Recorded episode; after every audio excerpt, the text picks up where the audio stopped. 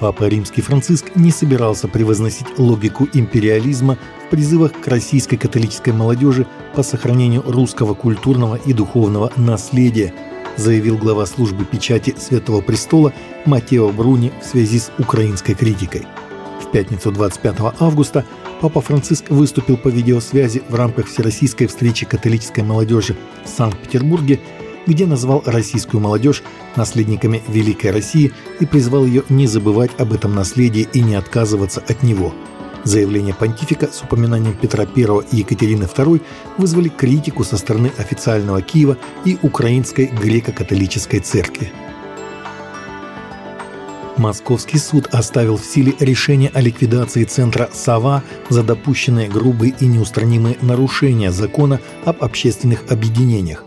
Информационно-аналитический центр «Сова», ведущая российская группа по мониторингу свободы религии и убеждений, будет расформирован после того, как судья апелляционной инстанции в Москве оставил в силе решение о ликвидации, принятое судом низшей инстанции в апреле этого года – 17 августа Первый апелляционный суд общей юрисдикции поддержал позицию Министерства юстиции, утверждавшего, что «Сова» допустила грубые и неустранимые нарушения закона об общественных объединениях и собственного устава, проводя мероприятия за пределами Москвы. «Сова» будет обжаловать решение в кассационной инстанции, однако в ближайшей перспективе это не повлияет на ликвидацию. Церковь в штате Вашингтон, насчитывающая 74 члена, выращивает пшеницу на своем поле, чтобы поддержать миссии по всему миру. С 1965 года они пожертвовали на нужды миссии 1,4 миллиона долларов, сообщает Christianity Today. На протяжении десятилетий небольшая сельская община превращала урожай зерновых в средства для финансирования международного служения. Когда в церкви On Nature Bible Church говорят о миссионерском поле, то имеют в виду множество мест по всему миру, где христиане делятся любовью Христа.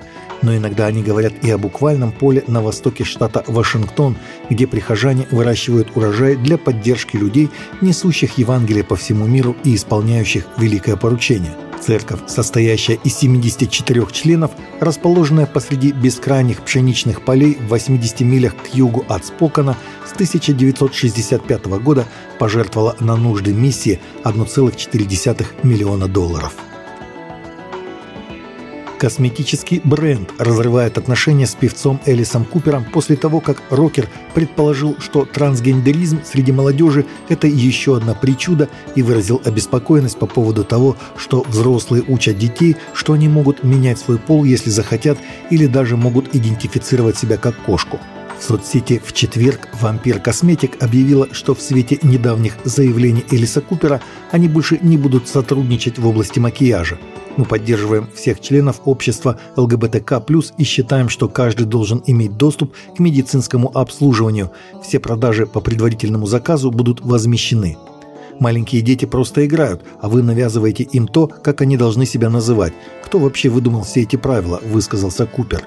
Эксцентричный рок-музыкант последнее время был замечен посещающим христианские мероприятия.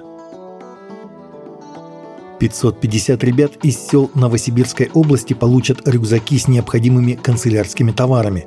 Последняя неделя августа для волонтеров благотворительного фонда «Рука помощи» самая горячая. Необходимо посетить пять районов области, где их ждут маленькие ученики – Ежегодно фонд помогает малоимущим семьям собрать школьные принадлежности для первоклашек, и первые счастливчики уже выбрали понравившиеся рюкзаки. Это жители села Колывань. Здесь мало первоклассников, и поэтому в акции участвовала вся начальная школа. По словам руководителя фонда Сергея Зайкова, у детей грандиозные планы. Все мечтают стать пожарными, врачами и полицейскими, а полезные подарки помогут им подойти к обучению с позитивным настроем. Таковы наши новости на сегодня. Новости взяты из открытых источников. Всегда молитесь о полученной информации и молитесь о страждущих.